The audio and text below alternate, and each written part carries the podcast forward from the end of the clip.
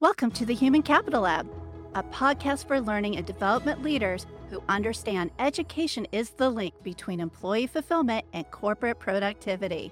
Let's get started. In our two most popular episodes from this opening season of the Human Capital Lab podcast, we met two CEOs with a passion for learning and development. In episode six, we heard from Avi Kahn, the CEO of Hilti, a manufacturing and sales company servicing the construction industry. Hilti is a family owned company based in Liechtenstein, a very small place. We have 30,000 team members globally, and our mission is to help construction professionals around the world complete their work productively and safely. For us, learning and development is really embedded in everything we do because we promote primarily from within. Almost 90% of our management positions go to internal people. That's our first common theme because our other CEO guest also mentioned developing people in order to promote from within.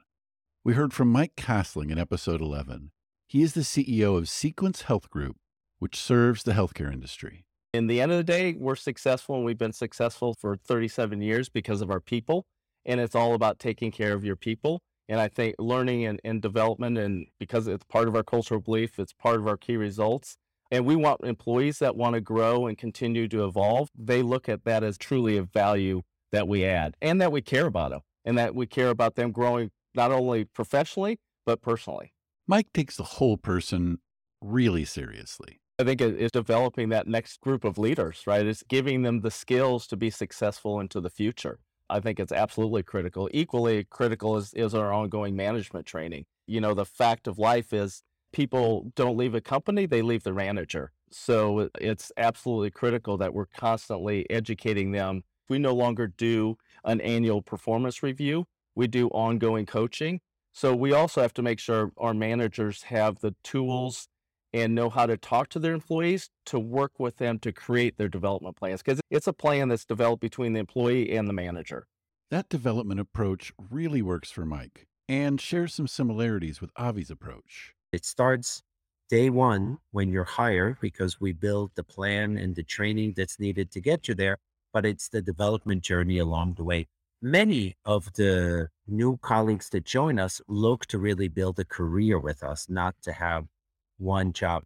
Even with all the changes that are happening, the great resignation, the tremendous amount of new people we have brought on, we are still enjoying, for example, in the US organization, nearly 10 years is the average tenure of our 4,000 team members. So people join and stay.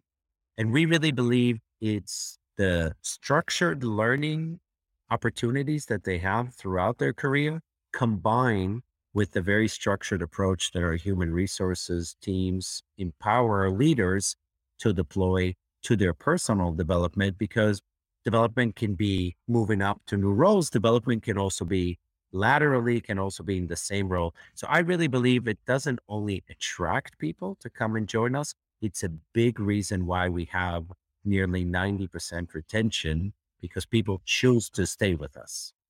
Clearly, both of these CEOs really do believe in making learning and development a central part of their organizations. Avi talks about one of the main reasons to focus on L&D, connecting with customers. In order to create enthusiastic customers, we need to have an in-depth understanding of their work and their needs, and then try to match it with Hilti systems and solutions. We supply tools and fastening products, all technology leading to our customers. With our team members, it starts on their first day when we build their knowledge of the construction industry and the various trades so that they can really be a resource to their customers. They can ask the right questions and understand where the customers have challenges and solve those with Hilti systems and solutions. Meanwhile, Mike talks about embedding L&D into the fabric of his organization at CQuence, we have two things that guide us, all employees across all companies. It's our cultural beliefs. So we have six cultural beliefs. Two of those really tie into learning and development, which is learn from it and grow together. But also, we have our key results. So we have five key results, which are about obviously revenue, profit, accountability, and so forth. But the newest one and probably most important one is development. So it's a requirement that every employee has a development plan each year and they get through at least 80% of their development plan across the board. I've always said as a company, if you're not growing, you're going to be dying at some point in time. I think that's the same for people and your employees. So if they're not growing and learning and developing, I think they're not going to be happy because a lot of people want to continue to learn and develop.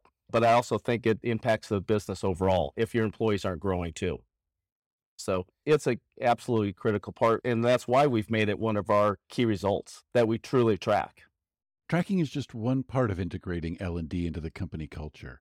Avi talks about how Hilti uses curriculum to bring the whole thing together.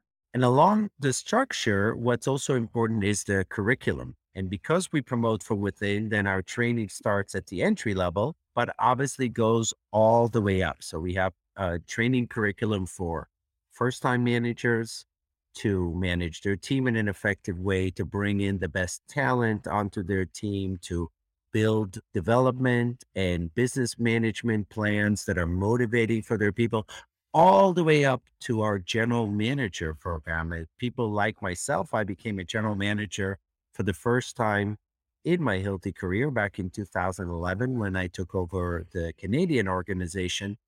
There's even a general manager program that helps first time general managers into their role.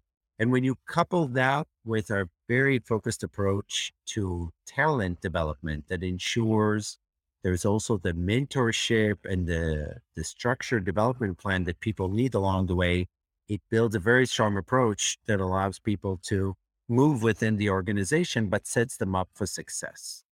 So far, we've been focusing on the ways these savvy CEOs enmesh L&D efforts with those of the business at large. But they can teach us about how L&D professionals can navigate the business landscape to best support these structural efforts. Both parties agree.